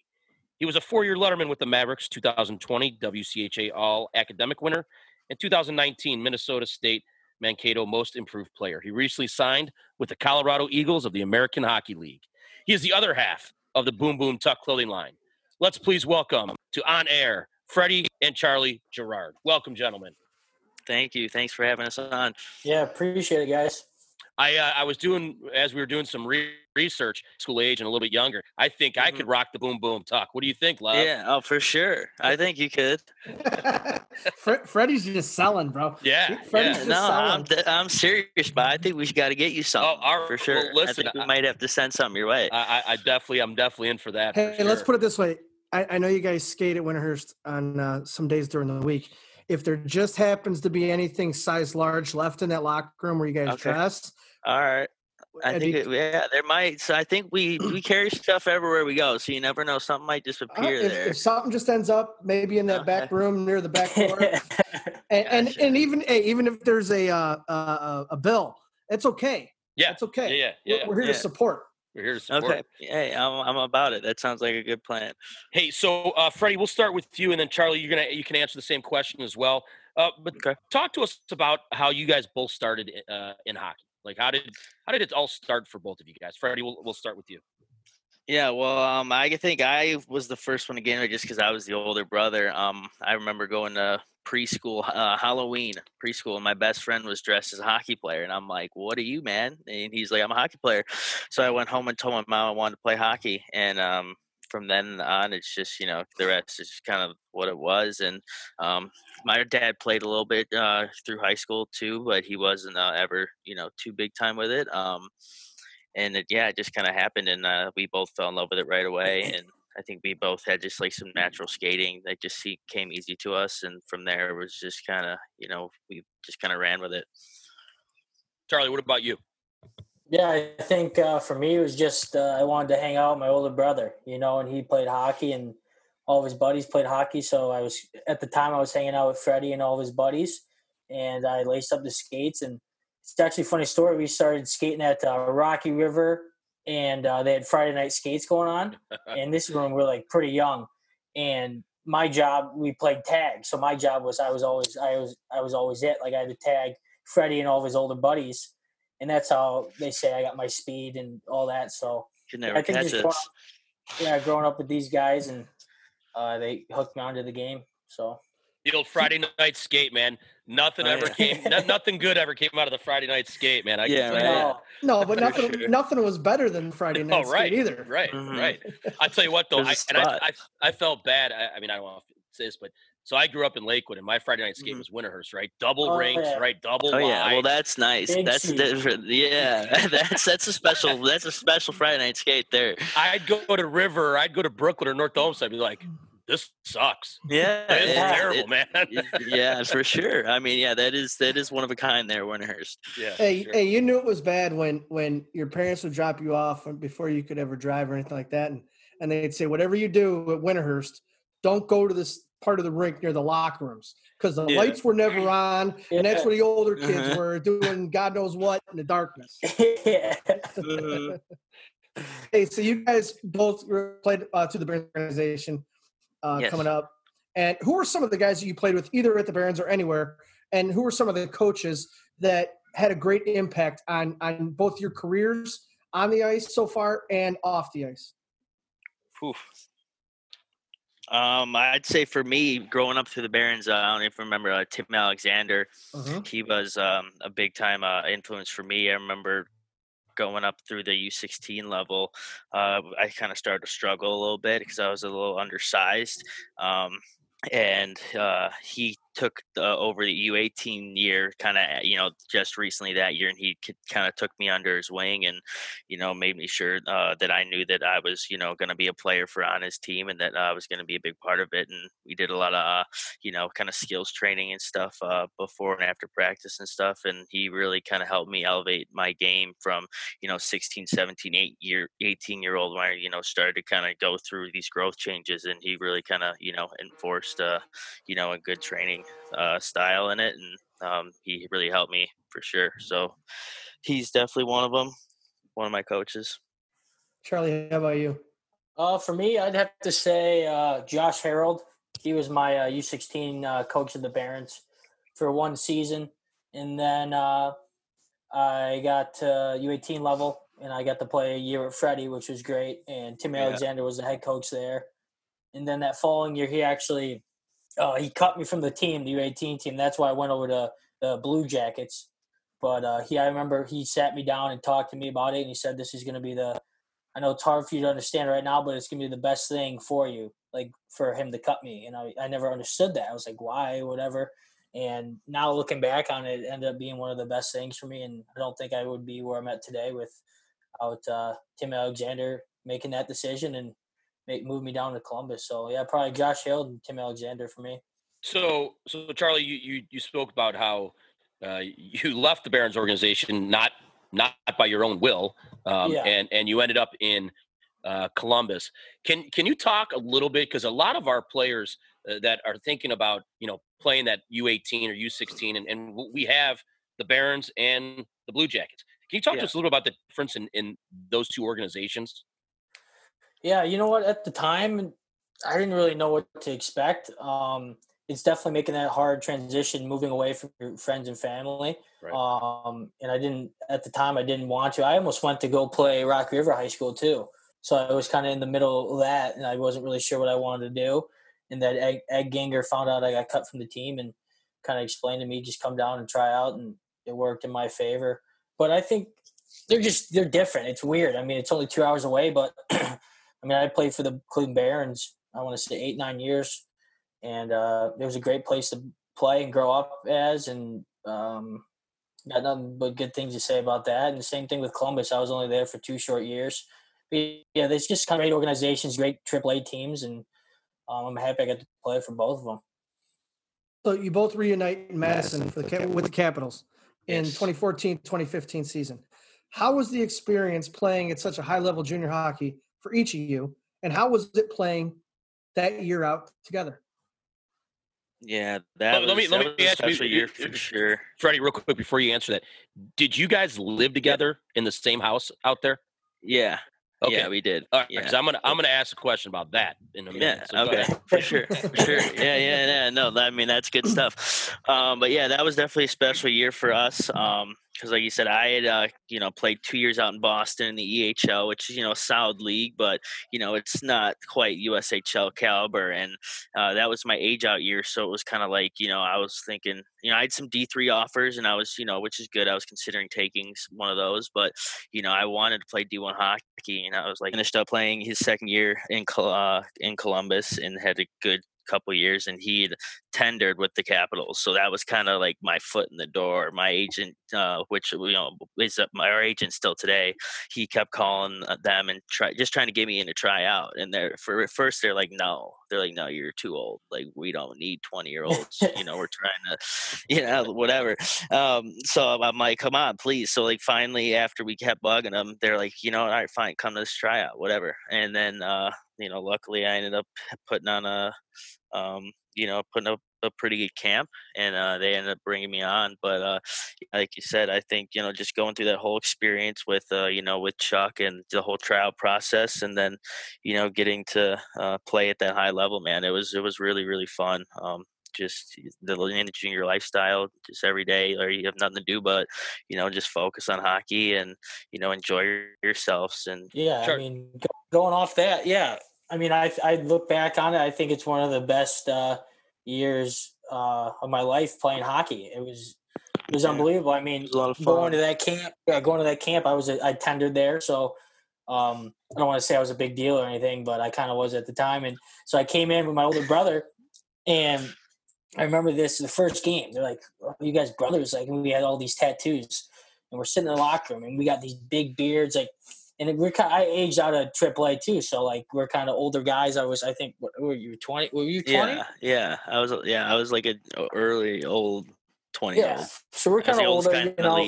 Yeah, we're not like 16, 17 year old like Yeah, USHL guys coming in that are like drafting all this stuff. So it was, so these guys were kind of like afraid of us. We had these big tattoos and these big beards. And the first game, uh, me and Freddie are on the same line, and I had a hat trick in the first shift. Freddie had I'm taking Yeah. down. no way. And uh, thank God he, he made the team, and he was actually uh, at the time they gave him the assistant cap too, right off the right off the bat. So that's pretty cool too. Nice. That's really First, cool. first shift of camp. Yeah, Hat it was weird. Yeah, And it- playmaker, yeah, yeah, it was a little weird. Uh, Yeah, it was sweet. That was that's good. I'll remember that forever. Yeah. yeah. It was That's fun. awesome. Freddie, what was the jump like going from the Eastern Hockey League to the USHL? Um, it wasn't as tough as I was expecting, honestly. Um, but I do think that I was, uh, you know, me being older, you know, played a factor in that. Um, but I mean, yeah, uh, the the just the all around caliber plays probably a little bit higher though for sure. Um, and just probably the, the the pace of the game. I just you know I I remember my first couple USHL games just realizing like everyone's on. We're in the EHL, you know, you're really only competing against maybe you know what one or two lines, you know, and then the rest of the team's kind of maybe a little more watered down. But um, yeah, I think that was, uh, you know, a very good step for me because, you know, I don't think I'm playing D1 hockey without, you know, making that jump and, you know, getting that experience, um, you know. So, yeah. Sully, what was the question you were going to ask about? Oh, so yeah, ability? so Yeah. you guys live together. Yeah. up there, right? Yeah. Okay, so Freddie, you were 20. Yep. Chuck, Chuck, you were uh, how old then? I think it was- 17, 18. Yeah, I think it was 18. I think I turned 18 that year. Okay, November. so so you, you Freddie, you, so Charlie or Chuck, you're you're tendered. Freddie, you make the team. Now you you guys are living in the same house together. Mhm. yeah. How'd that go? Yeah, I mean, man, it was it was pretty great. what I did that family think when you both rolled in there with the beards and the tattoos? Because you're not you're not 16, 17 year old No. up and comers. Yeah. You're established junior players. please Mhm. please tell me the family did not have little kids that you walked into. You're like, hey, what's up, did- guys? They they did actually did a good, really good job of uh, finding us. Um, we got real lucky with our billet. Um, she was a single mother. Um, she had three kids of her own, and they were all in college already. So they just kind of been out of the house, and um, but just recently, you know, so like she like just kind of finished, you know, watching them grow up, and like while they were off at school, like we just kind of filled in their room in the basement in their beds, and we actually had another roommate. Um, from Ukraine, nonetheless. Uh, he was a young kid, 15 year old uh, Eugene Fadyev. Um, so yeah, we had a little bit of a weird crew in that house, but um, you know, I think she loved it. Um, she she was great. Um, you know, I think she just kind of, you know. W- didn't want the house to be you know empty you know just yet so um she i think she just wanted to have some company around and she was a fan of uh, hockey growing up in wisconsin and um she went to the Wisconsin and watched the Badgers and all that stuff. So she's a big time uh, hockey hockey fan, and she was real great with us for sure. Uh, we tried to be on our best behavior. um, uh, there, uh, yeah, it's for the for the most part, it was pretty good. Um, I was kind of just I was kind of was the dad of the two kids here, Charlie and Eugene. They were, I had to Yeah. Eugene's still in high school. I had to drive him to, to school and pick him up every day, and I'm like, how the hell did I get roped into this job? You Yeah, know, like, Dude, and I didn't I didn't even have my license at the time. yeah, so I'm I got driving my around. license when I was like 19. I waited. Joke. Like, I, I was like, we oh, had I'm him gonna- drive you around. Yeah, Yeah, going- said your brother drive. That's yeah, what it going to was. play, going to play with my big brother. I, I didn't need a wallet. I didn't need a car. Like, You just had to play know, the like- game. yeah, it was perfect. Yeah, that's funny. So That's how did how how did did did, did uh Eugene did he end up taking like is he all tatted up now like you guys no, now? no, no. Like, but did you have a good influence on him like that? I mean, that's a good. I'm not gonna lie to you. I like. it. yeah, Yeah. yeah. No, I mean, Eugene's a funny character, man. He actually ended up co- coming to Ohio State with me, which is weird. Like we didn't plan that either. It just like kind of happened. Like he just got recruited, and so like I'm like, okay, Eugene's coming. Um, but no, he's a really good kid. Um, you know, I definitely. He even says today, um, you know, having me and Chuck just to kind of show him just the way, you know, I think he looked up to us a lot, you know, and especially being from out of the country, you Yeah, know, right. he that was, you know, that's he needs a lot of, you know, a lot of help, a lot of guidance, and you know, just to kind of have, you know, us kind of showing him, you know, kind of how things are, and you know, show him that he's not alone. You know, he's got some friends here that'll help him out. You know, I think he's, you know, always pretty appreciated that. And we Yeah, still he- talk to him a lot today. Chuck, Leaving- Chuck, you- leaving. did you, sorry, go ahead. I was gonna say leaving your house at 15 to go Yeah. play somewhere three and a half hours away It's hard. is a hell of a lot uh, different Yeah. than leaving your house Right. at 15. going to a different country. Country, yeah, and Did like did he, was kind of English. Yeah, he actually did. He sp- he spoke pretty decent English. Uh, he played a couple years like in the states before ending up in Madison. Guy that brings some a bunch of them over. Um, but yeah, so but yeah, I mean, he definitely had some, some broken English for sure. I remember uh, he asked me to help him with his homework once. Um, it was some an English, you know, thing, writing thing, and I like he's like, I need to, you need help grammar, and I'm like, okay, I'm reading this thing, and it was just so bad. Like And- an eight-year-old wrote it. yeah, man. Like Yeah. he didn't use like the a and like it was just like dog left house. Like like, oh man. That sounds like Eugene right there. Yeah, yeah. That's But it's funny. He's a good kid. So, Charlie, did did did what is Freddie's biggest dad moment in that's in in the time in Madison? What was the time you're like you're you're such you're being such a dad? Ah, dude. I mean, I, there's, I could probably tell you 15 stories, but I, I think mostly just him yelling at me about not having my own wallet.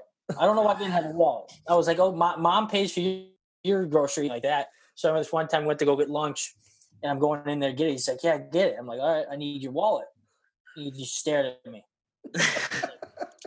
You better figure it out soon. He just gave me his wallet and went in there. uh, yeah, I just like giving him a hard time. I knew he didn't have a wallet. I just Yeah. I got a wallet though after he uh, went to college and got my life.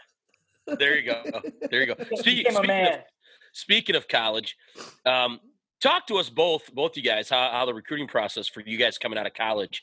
Um, and then, you know, we've had a lot of guys on here that uh, have played at the Division One or Division Three level, and they've talked to us about why they chose the schools that they chose.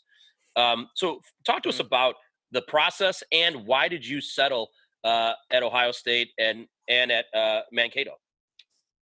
Okay, you want to go, Fred? Uh, yeah, sure. Well, for me, um, like you said, uh, like I said, I'd fin- finished up a couple of years going to USHL, and I remember playing. I think it was just the first two games, the Fall Classic, and I had like five or six schools talk to me, and that was the first time anyone's talked to me, and I'm so ecstatic, just like and so overwhelmed, just like wow, like th- these teams are kind of interested. Um, but then, yeah, I think maybe about twelve or so games in.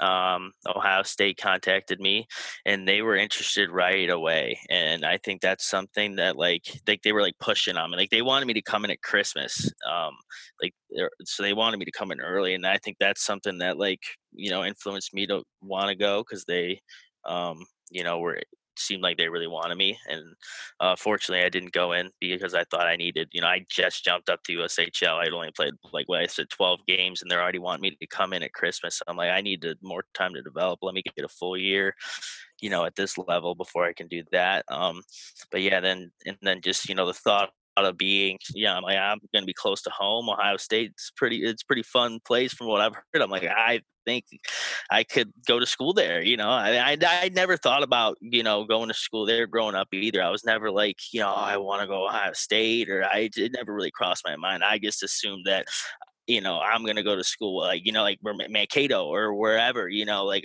whoever recruited me, you know, and it just so happened that you know, people down the road, you know, took a liking. So I mean, I ended up enjoying my time there. I thought it was great. Um, but for a minute, I, I was trying to get to Mankato. I'm not gonna lie, I wanted to go there, and they they didn't want it. They didn't want it. They didn't want it. They didn't want it. Well, they, they had they had their guys. I guess they said that they uh, were they had already had all the like their commits for that time, and that they wanted to honor those commitments, um, and which is you know understandable, and that's you know one of the reasons why I was so interested. in he's a very you know established coach, and um, so yeah. Charlie, how about you? Uh, for me, it was I had a little different situation. I committed, uh, probably I committed my uh, senior year in high school, so even before juniors. And um, uh, Todd Knott, the assistant coach at Mankato, came to a showcase in Chicago, and he talked to me a little bit there and wanted me to come on a visit. And I was talking to a few other schools before that, uh, before he came up to talk to me, and went on a few visits and um, I just went on a visit to Mankato, and I, I fell in love with it, the culture, and I think the main the main reason I wanted to go there was um, the guys on the visit were just unbelievable guys. They were so nice, and they took me out, and Um, Mankato is such a small knit community, and they love their hockey down there. And I never, I've never been a part of something like it, and I fell in love as soon as I got there. And yeah, it was weird playing. Um, I, it was like a weird feeling because I was already committed, and but it, it worked out because I talked to Mike Hastings and the whole coaching staff like after every game in junior for the past two years. So I think creating that uh, relationship with the the coaches for yeah two basically three years before I got to school was huge because you you felt like you already knew them, you know. And um, did it did it make it? I guess did it make it seem like there was less pressure on you? You could just relax and play. Um. Yeah, and no. I mean, I mean, not not yeah. to say not to say that you were like, oh, I got this. I don't need yeah, to yeah, work. I don't mean it like that, but yeah. you know, we've talked to people that are going to the, that were when they were going through the recruiting process felt like they maybe sometimes they were squeezing the stick a little too tight because for sure. I, I, gotta get I, I gotta get them to like me, and then mm-hmm. uh, you're already committed before you even get there. Yeah, and uh, yeah, I, I get what you're saying. Yeah, I think I think so. At times, like um, if I have a bad game, I was kind of worried about my coach in junior and the college coach too. So there were certain times I had maybe a little more pressure than other guys, but then thinking back on it, like all you want as a junior kid, you want that D1 commitment. You know, right. like that's what you're working for. So uh, yeah, it was definitely nice having that in my pocket at the time, and yeah, I agree with I that. I think it gave you a safety net a little bit to kind of yeah, just let sure. you focus on your game and to just kind of, like you said, you know, I, I know where I'm going. Uh, you know, that's um, I can kind of just focus on becoming the best player and you know preparing for that next level. Yeah, right. for sure. So we've had recruiters for Division One, for Division Three, for the NHL mm-hmm. on, and we've asked them, "What do you look for when you're watching?" Players mm-hmm. and they, they've given us our their list of what they when they go to the rink they watch a whole myriad of a myriad of things however the hell you say it what can you tell our young listeners about the recruiting process like what are things that you know now about how to show yourself in the best light to help get yourself recruited Mm-hmm. Yeah, um, I just say, I mean, it's so tough. It's just find a way to get noticed out there. I mean, if it's um, you know, if you're if it's your speed, if you can got some wheels on you, you know, try and do that. You know, always move those feet. Always, you know, be on the forecheck. If not, if you're good at making plays, you got good vision. You know, make sure you're finding the right the right play. You know, most of the time, and and making those uh, smart decisions. And um, you know, I'd say just try and play to your strength mostly. You know, don't try and be a player that you're not. Um, how much? How much of it? Uh, this goes to both you guys how much of it is self promotion? Like you have to promote yourself as well. Yeah, yeah. I mean, mean like we, we spoke we, we, we spoke to a couple uh, guys uh, two weeks ago or whatever that said that um, you know as much as you have to play hard and get noticed through your mm-hmm. play, but you also have to promote yourself yeah. these schools as well. Yeah, for sure. Yeah, I remember, uh, you know, sending out emails all the time, and you know, trying to just you know have anyone, you get, even if they, you know, they're all anyone who goes and watches anyone or whatever they have their lists or whatever and if you know just if they remember seeing your name or your number or right. something you know it can't you know it can't hurt at all. So i remember yeah doing all those little things like that um and i remember we had uh, at that time you know an advisor who would help us out and um would kind of do some shopping for us too that helped out. I, I think I think it's important, and then Charlie, I want you to uh, weigh in on this as well. But I think it's important what you said earlier, Freddie, about you know, you wanted to go to man, uh, you wanted to go to Mankato, but they already had theirs. Yeah. And and and and you know what? And that's going to happen. Yeah. And I had to get in touch with because I said I'm like I want to come here. Chuck's going here. Like, what can we do? And they're like, look, we like it. You know, like we we think you'd fit in great here too. You know, like we love your family. We like we think you're a pretty good player, but we just that's where we're, we're our hands are tied. You know, like I I you know we'd like to say we have a spot for you, but we don't. You know, like if you want to wait for someone maybe to sign, you know, and there'd be a spot open next year, we'd love to have you. But you know, as right now, we can't know, I think I what's never... important there also is is that players will who go through this process will be told no numerous times, oh, and yeah. that's and that's okay. Yeah, there's nothing wrong with that. Yeah, it's yeah, that's what you I'm know? saying. Yeah. I mean, like you're saying, you know, uh, playing out in Boston a couple years, you know, I wanted to go D1. You know, I was the struggle, and that's just the thing out there. It's a little playing in the EHL. It's a little tougher. Um, you know, it's more. Um, so that's what I was saying. Um, you know, just kind of having those D three offers or whatever. It just um. So Charlie, what about what about you? Like, what what can you you know speak about that? Yeah, I think uh, I, I totally agree with you. I think you gotta use uh, your abilities and your surroundings to help you out. Like for an example, when I was in Columbus and I, I wasn't committed at the time, I went to Ed Ginger was my AAA coach, great coach and great guy, and I went into his. Uh, I talk to him almost every day after practice. Hey, coach, what's going on? Are, are there schools talking to, talking about me? Like, can you fill me in on even junior teams at the time if you're that age? Go in and talk to your coach and figure all that out. Because if you're not going to do that, I one, it shows the coach that you want to move on and move on to the next level. Right. And two, you got to educate yourself and maybe take it in your own hands if nobody's looking at you. And if they are, that's great too. And if they're not, then that makes you work even harder in practice, focus on a few little things. And yeah, I think just reaching out and opening your mouth and talking to your sources can help uh, tremendously. You guys talked about when when Eugene came over from the Ukraine and, and how you you helped him integrate one to the United States and two to the the junior level. How much of the recruiting process is just flat out being a good teammate, being a good person? Oh, for sure. That it, I think that goes, you know, uh, uh, as far as any, because you know that's um because that's the stuff you know the co- that coaches want to know. They don't see all the stuff behind the scenes necessarily. So, um, I've had I remember uh you know had numerous times where coaches ask me about a player or someone and you know i got to give my honest feedback and you know if you're um you know so if i think you know we've all seen you know we've all been around you know a not so great teammate or you know and been around great teammates and you can you can tell the difference and um so yeah, I think if anyone who's serious about moving on, you know, and you know, serious about you know hockey and the you know the team aspect of it, you, are trying your best to be the best teammate you can, and um, yeah, that's definitely a huge factor in it. Yeah, that's a great question because um, in Mankato, when guys come on uh, their visits, we usually hang out and take them to dinner or something, hang out with them for two three hours after practice, and the next day.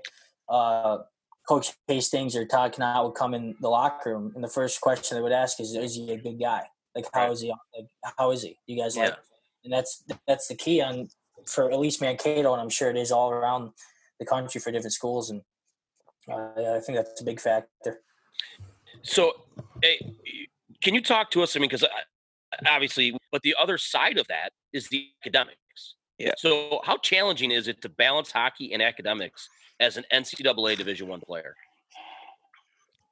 I mean, yeah, it's it's it's that it's challenge. Um, it's um, it's definitely puts you to a test. Um, at that age, um, it's it's a full time job. You know, they say it, it's no joke. Um, like for me, we were up, you know, on the ice at nine, and then you're out of the rink by one, and you got class the whole rest of the day. Um, and if you're not, you know, taking care of your uh, your studies, you know, then that um, you're not going to play. And um, well, for me, uh, you know, being Ohio State, uh, they're they're very resourceful, and they did a very good job of, uh, you know, make of making sure we had all the right help and um, the necessary resources to be successful. Um, but yeah, um, I think you know they stress that absolutely because you know that's also that's going to be what sets you up for the rest of your life. You know, for yeah you know you're a hockey player at heart and you know you want to play for as long and, as you can but um, at the end of the day you, you know you're gonna do something more with your life and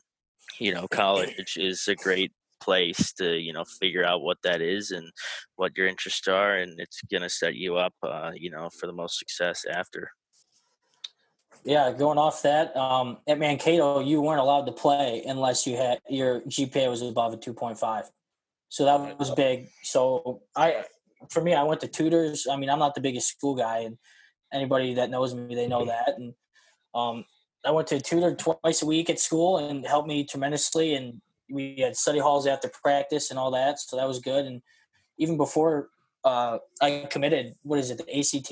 Is that what it's called? You got to take yeah. that. Yeah. I think yeah. to play Division One hockey, you either need a 17 or a 19. I can't remember what it was.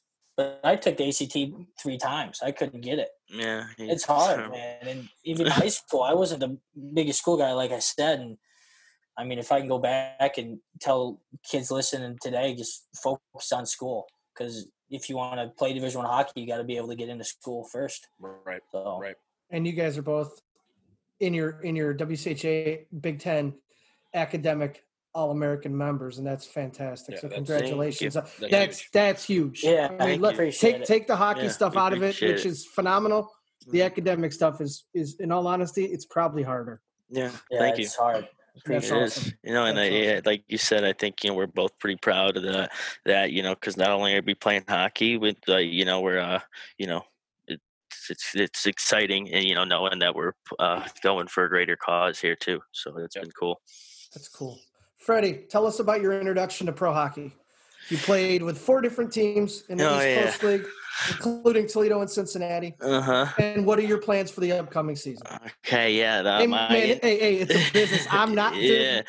Oh I- yeah, I get And it. Y- yeah, and yeah. I, I, I found that out uh, for sure. Uh, my intro earlier, I, I was uh, signed by Idaho, Idaho Steelheads. Went out there. That's a great spot to play. I loved it out there. It was beautiful. Um, I had never, you know, kind of been in an area of the country like that. So um, it, that was a cool experience in itself. But then the city of Boise was awesome. Um, it was super pretty, super clean, and the Steelheads are like they're the that's like the thing for that for that little city. You know, they pack house every night, and they uh, they had a really good uh, you know organization and a program there. Uh, their team was real solid. Um, and you know they were saying telling me all the right things. You know they're saying uh, uh, that they're you know that they liked the player I was. They did all their homework on me. Uh, I was actually the, you know the first rookie they'd signed uh, you know over that summer. So you know it seemed like they were all excited about me. And uh, went in there.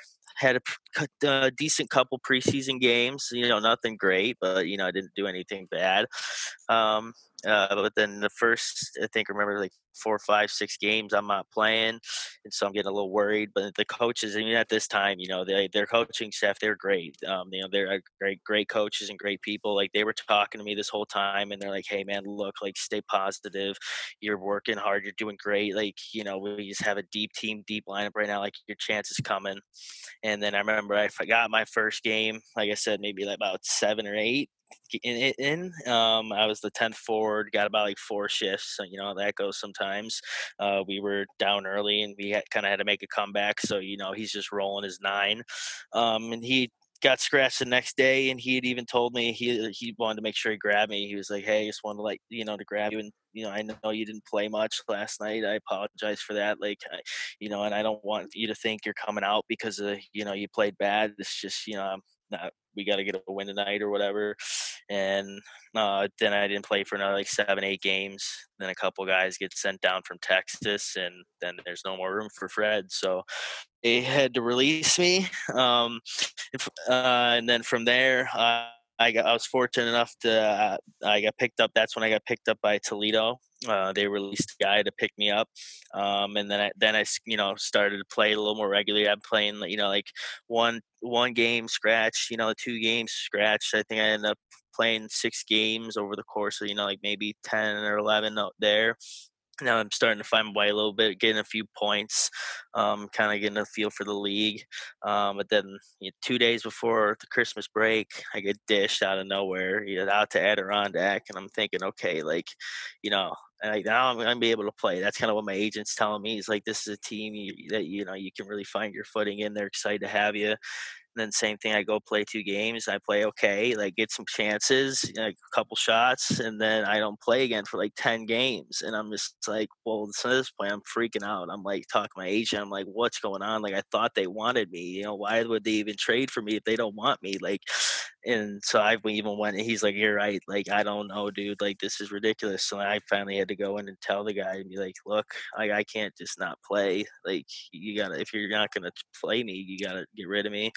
So then they went sent me to Cincy and uh, kind of same deal there. I love Cincy too. That was a great spot. Uh, they have a great coach and a great uh, staff there, and their culture is good there too. They're they're a really solid team. Um, and again, you know, I'm starting to feel like I'm finding my way. I'm playing. I played in like six games, got a couple points again. Um, but the same thing, you know, I, they traded me. That was more. I kind of knew going in that that was more of a temporary thing. They had a few, you know, like two or three guys injured, and you know, they just needed me to kind of come in and fill the role. And you know, I was hoping maybe you know if I light it up, I could you know stick around, but that ended up not happening.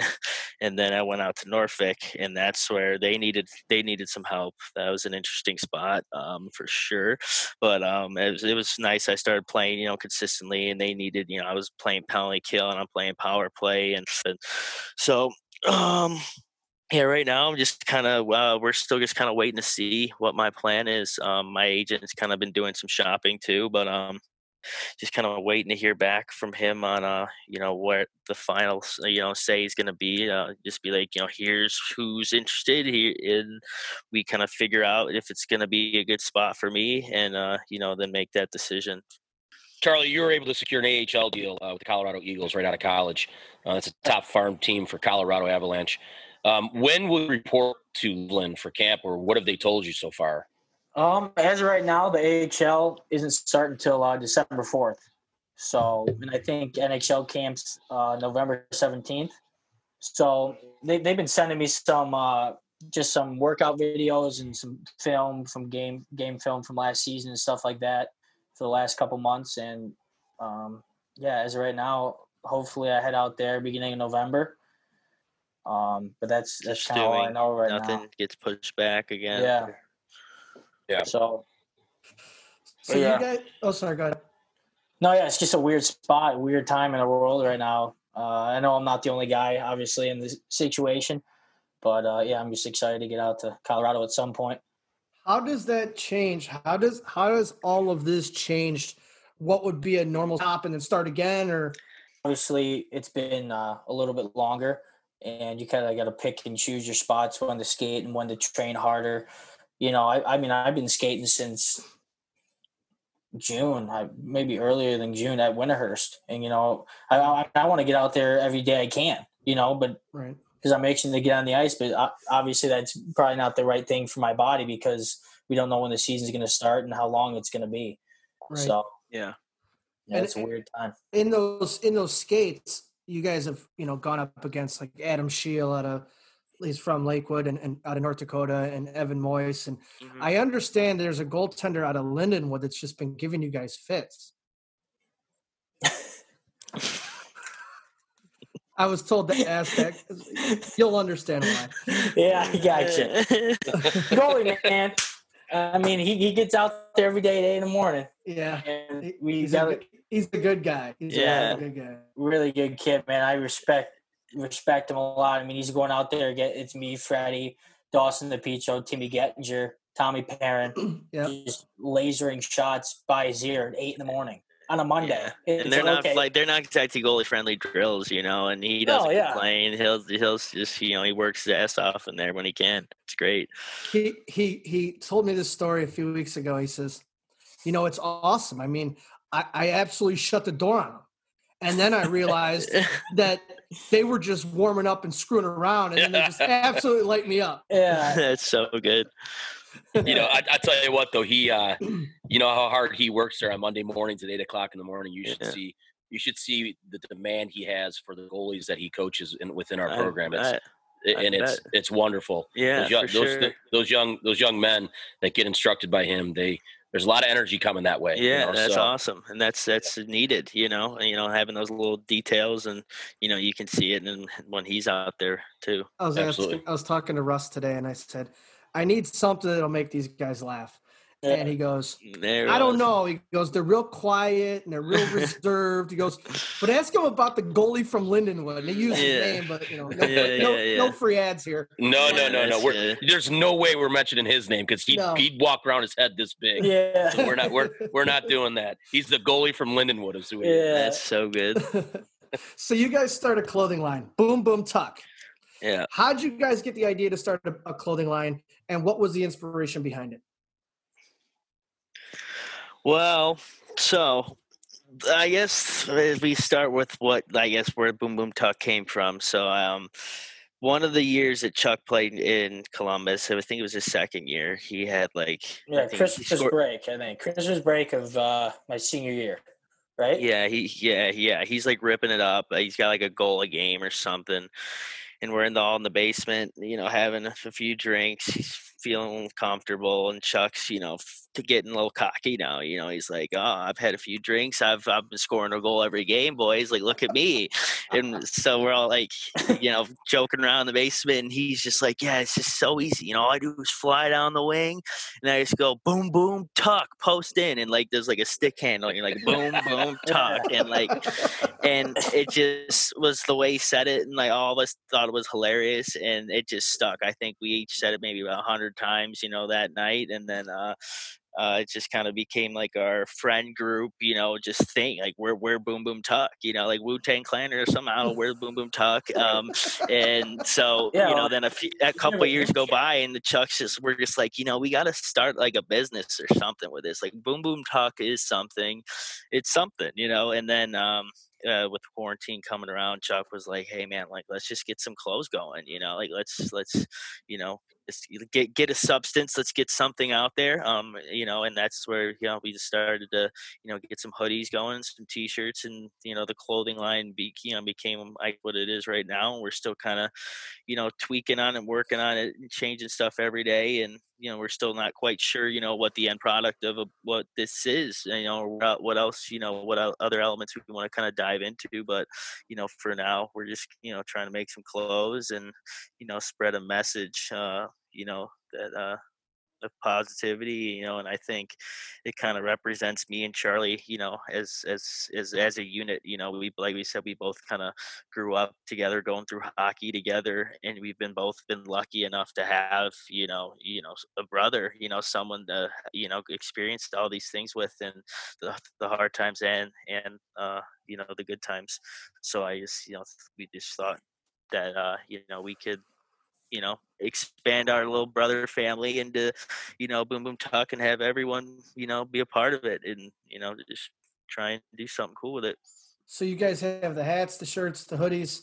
What else is on, or coming down the road as far as? yeah the- we got some um, some shorts coming next um i think they're gonna be pretty cool um kind of like some basketball style mesh shorts um it's gonna be getting colder here so we're obviously gonna we're gonna do some jogger like sweatpants we got a cool jacket um kind of like an anorak style jacket we're working up um some beanies going, some hats. Yeah, yeah, we're gonna try to do a little bit of everything. You know, um, it, we just kind of you know look around online and kind of you know find uh, some different you know manufacturers and different uh you know companies that you know specialize in making little different things and uh you know if it fits the budget you know we're, gonna try and do it and I've just you know I keep saying and you know as long as people you know kind of want to you know will buy the stuff and you know f- want to help represent the cause and become part of the unit like I'll keep it going you know and I, you know I think it's been fun for both of us for uh, for starters Where can people find the the clothing line?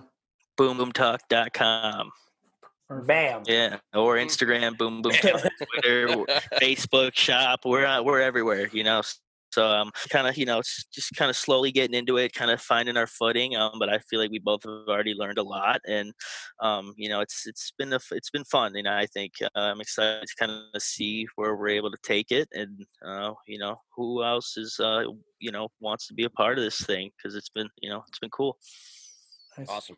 Awesome. Well, like I said, I was, uh, looking online before we uh, started this, and uh, um, yeah, I'd, I'd I'd love to wear some of that stuff. I don't know if I can pull we'll it off. ha- we'll have to we'll we'll get your info and all this stuff. We'll get you guys a, ca- a care package over Oh, there. there we go, Ohio care- Hockey Hey, Look, look, uh, Russ you. Russ Yeah. Ankwood sent us a care package too of of Lululemon, and I can't fit my left leg in the shit. Well, we'll you know. get you, we'll get you the, the, we'll get you that high quality boom boom tuck stuff. All right, Yeah, it'll yeah. fit you right. Comfort fit, man. Yeah. Russ like, here's a pair of pants. I'm like, for what? My left Uh, we got you. Come we got man. you. We got you covered. Right. So being a hockey player means being creative, Mhm. uh, especially the style that both of you guys uh, have. So I've been asked via Twitter um, Okay. to ask you both All right. about, about your tattoos. Tattoos. Yeah. What was the inspiration for those, and do you draw your own before getting them done? Uh, let's see. When did you first get them? Uh, I, Freddie got the first Yeah. tattoo because uh, I was 15, I think, when I got my first one. I got a quote up my side. It's uh says, "Don't be afraid to be amazing." It's just kind of like a family quote that we've had, and that was my first one and weirdly enough the tattoo artist when i got it uh, that's pretty young to get a first tattoo my mom wonderful mother that she is Yeah. there she sat through every second of tattoos i've gotten except for a couple out of school. But other than that she's always been there. She was super supportive and cool with them um, but yeah the tattoo artist was like welcome to your new addiction. And i'm just like thinking oh, yeah what is this guy talking about? And then out of nowhere like i'm just like wanting to get tattoos. And Mhm. you know know, sometimes it just be like, you know, an odd, you know, cool, meaningful idea I like think up in my head. Um, I just kind of uh, had the tattoo artist kind of let run with. Like I just kind of have like my the bottom half's kind of like you know, uh, it's kind of like a hell themed demonic thing, and then it leads up to the you know like a stairway to heaven, and you know it's got some Mhm. uh, clouds and stuff up top there. Chuck, how about you? Oh yeah, for my first one was uh, for one of uh, Freddie's and my buddies. He passed away in a car accident. Uh, Kevin Fox. We played with him growing up uh, at the Barons, and uh, yeah, so that was my first one. I wanted to pay respects to him, and I got uh, a fox playing hockey on my inner arm there. And after that, yeah, I kind of just went wild and got a bunch of other stuff. I haven't gotten one in probably a year and a half, so Oh. I'm itch- I'm So itching you're to get. due. You're Yeah, I'm due. due. Yeah, some do. So I'm itching to get back in the shop, but yeah, I got a bunch of stuff, meaningful stuff for my family, and got a couple for buddies and stuff. I got matching tattoos, and I got uh, my favorite one's probably I got Gerard on the bottom of my foot, so that's my favorite one. Everyone gives me some shit for that. Like, why'd you get your last name on your foot? I'm like, dude, it's cool. I like it. That's cool.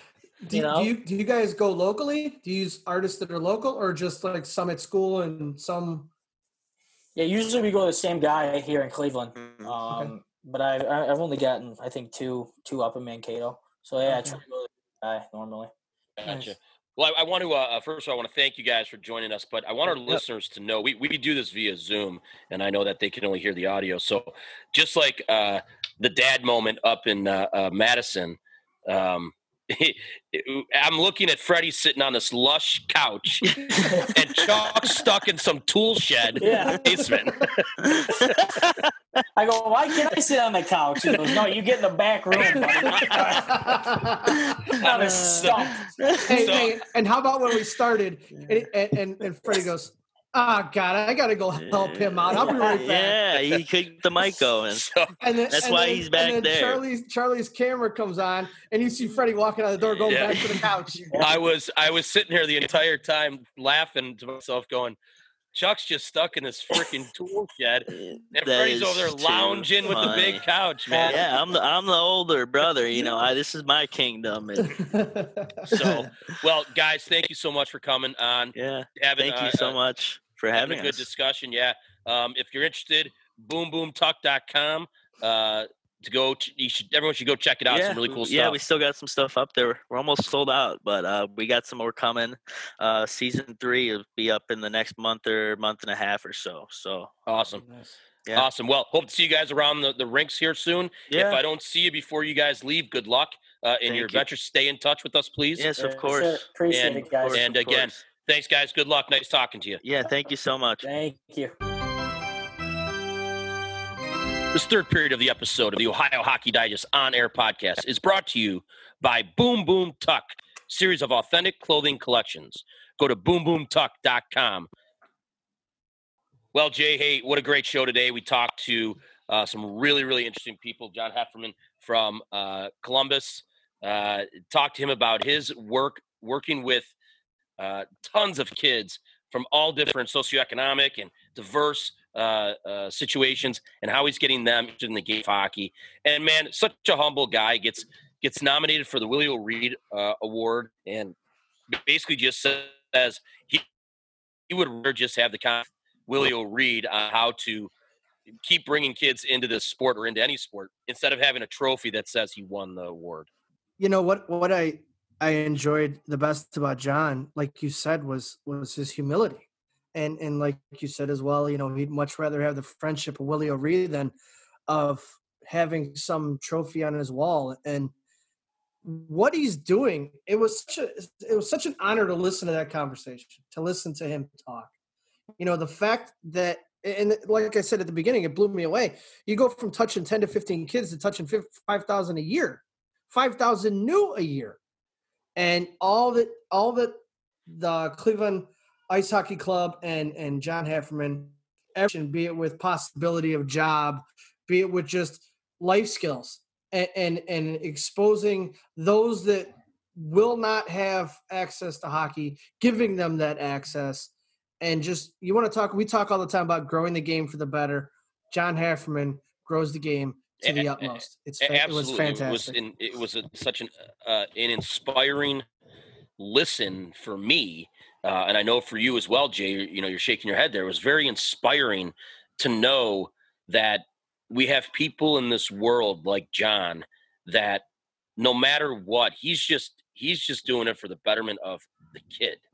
Yeah. You know, and that's it. You know, no no no accolades, no I mean, I would I would assume I don't know this, but I'm, I would assume if there is any financial uh stipend to that, it's very little, right. right?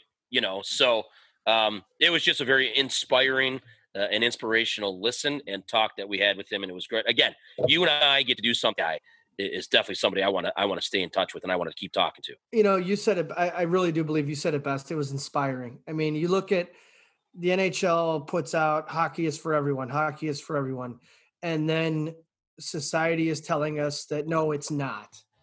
And there's I'm not not to get on a soapbox, but there's so much negativity in our world right now, especially right now in a pandemic with all the crap that's going on, people not treating others as human beings. To listen to John talk today and to learn of what he's doing, because when, when he was nominated for the award, yeah, we would get blurbs on, on what it was about, what he was doing, and then to research it. But to hear it come out of his mouth and to hear yeah. intricacies of it, it was so refreshing. And as you said, so inspiring. But you it, could hear you could hear the passion come yes, out of his mouth. Exactly. Like, like he even said, he's like, "Well, what's next for us? I don't know. You know, I just turned sixty. My my goal and job is is to figure out how we can sustain this when him and the president are no longer running it." Hundred percent. Yeah. Wow. Yeah. I mean, that's awesome. That's, that that's good. Yeah. So then then we had a chance to sit down with the Gerard brothers, and they are full of energy. Um, and I, I just I I could sit there and listen to those two talk and talk and talk, and their their you know their avenue or their through the game that they went from youth to juniors, and it was kind of similar but kind of different. And I find it you don't find too many times where brothers can go through that process together. Mm-hmm. And the fact that that you know Freddie was like, I wanted to go to to Mankato. I wanted to go play with my brother Chuck. Yeah. You know, and they just didn't have a spot. Well, all right. Well, he wanted to go there with his brother. One, and I got two things out of this: that those two those two guys figure out a way to to work with each other, and usually that doesn't happen too much with with brothers or sisters or whatever it may be. So yeah. that's good. And then secondly, he was told no. And you know what? The the the great example there is if you're told no, move on and find somebody or some team that wants you. And he did that with the Ohio State University Buckeyes. Yeah. So I, I think too, from let's go to Chucky's point of view, he had the opportunity to learn from who better than your brother. Right. So so Freddie's well, how did it work? No, uh Charlie committed to uh, no, before Mankato to Madison in the USHL. And Freddie came in, they're playing together, and you know, Char- or, uh, Freddie's been being told no Charlie's yes, but Charlie's also watching his brother and how it works. I mean, hell, their first camp together, what hat trick in the first shift, and one brother scoring the goals, the other brother's getting all the assists. I yeah. mean, it's rare in life that you get to go through that much together, and they do. They could you did. could you imagine the impact Freddie must have had on that camp? Because they told him, "No, you're too old." Yeah. And then what do they do? They give him the assistant captain's uh, yeah, A. Yeah, yeah, and I think they gave him the C later on later in that year. It's crazy. I mean, but here's another thing I got out of those guys. Other other than the energy, which is absolutely infectious and awesome, and they were always smiling. And I know our listeners can't see that, but they were smiling and laughing. Well, you can't hear the laughter, but so and then and then talking to them, Jay, about Boom Boom Tuck. One, how the name came about, and then two, uh, the clothing brand, and, and I highly suggest our listeners go to boomboomtuck.com and, and check that out. Um, well, we're caught and dusted off. Go ahead. I do. I do remember what I was going to say. Now I apologize. Um, they're they they are much younger than us. We knew who they were growing up. We we followed along with them. We've all been friends. We were hanging out in their basement, having a couple pops or whatever, and they were telling stories. They are very. Eh, eh, they even spoke about it in the interview about being good teammates and, and helping make teammates and things be inclusive and feel part of something. They they welcomed us into their home today, and they made us feel that way. It was just they were a lot of fun, high energy, definitely high energy, a lot Absolutely. of fun, a lot of fun. Well, caught and dusted off. That'll do it for episode 23 of On Air. Special thank you to our guest, a finalist for the Willie O'Ree Community Hero Award, Mr. John Haferman, as well as from Boom Boom Tuck Clothing, Freddie and Charlie Gerard. Check us out next week when we'll sit down with the creators of the Numa Empire, Jared and Brandon Smith, as well as former head coach of the Miami University Redhawks, Enrico Blasi. You can find the On Air podcast at www.ohiohockeydigest.com with full episodes and archives, as well as a list of future guests. You can also subscribe to On Air on Spotify and Apple Podcasts. Continuing to grow the game the best that we can. This is On Air, the Ohio Hockey Digest podcast.